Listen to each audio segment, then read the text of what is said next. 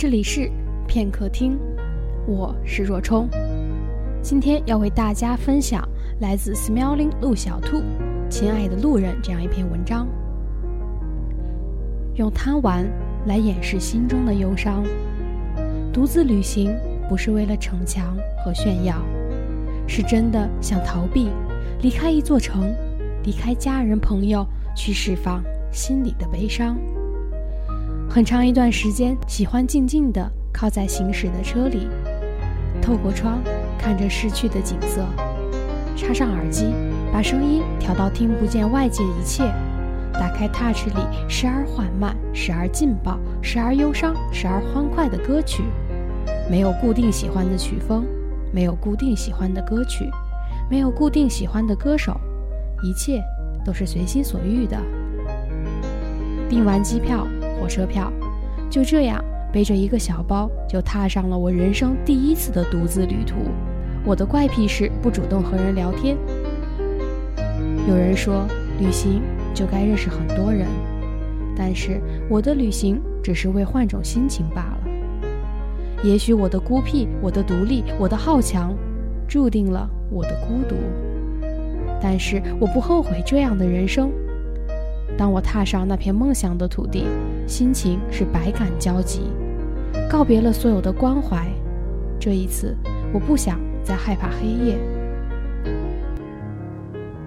空荡荡的巴士载着我驶向海边，天真的很蓝，树真的很绿，空气真的很清新，一切都是快乐的模样。不变的是，我依然靠着窗听着歌。当再次见到海时，我哭了。七年前第一次见到海时，你和他都陪着我。那时我是幸福的。现在你们都不在，我很孤独。骑着车晃晃悠悠地沿着海边，一路都是情侣和拍婚纱照的新人。看着他们洋溢着幸福的脸庞，心里痛着却笑了。永远都那么好强的我，又一次高估了自己的体力和能力。咬着牙追着日落，我害怕黑夜。有那么一刻，突然很想打电话，可是我终究没有。他戴着眼镜，裹着口罩，全副武装地来到我身边，轻轻对我说：“加油。”看不清面孔，我笑了笑，努力着，腿似乎没了知觉，麻木地重复着蹬腿的动作，一下一下。他渐渐骑远了，我方才轻松了一瞬间的心情又开始紧张。四周看不见人，也看不见车，偶尔能瞥见远处零星的灯光和人影。夜慢慢黑了，每一寸肌肤都在用力。此刻，我只想回到住的地方，好好的享受床的抚摸。劳累时，总会想，不知道以后是否还有人对我说：“回家，我帮你好好捏捏脚。”正在我焦虑的时候，他的身影再次出现，停在前面不远处，静静地玩着手机。当我骑过他身边时，他取下口罩，对我笑着说：“你先走吧。”夜让我看不清他的长相，高高瘦瘦的大男孩，很感激他的陪伴。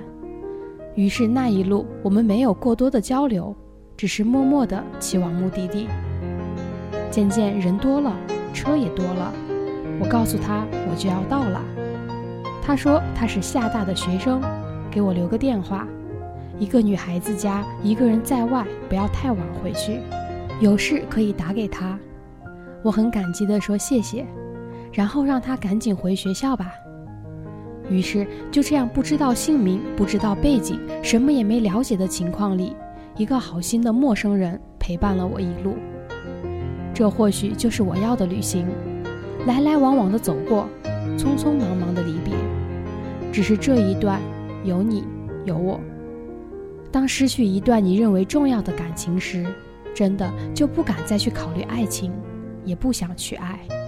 所有的标准都是那个人的样子，可是没有第二个他再出现。于是宁愿孤单到死，宁愿伤心到痛，就是容不下别人。人生就如同一场独自旅行，一开始就是一个人，只是突然有个人陪了你很久。当他要离开你，开始他的独自旅程时，你会不习惯。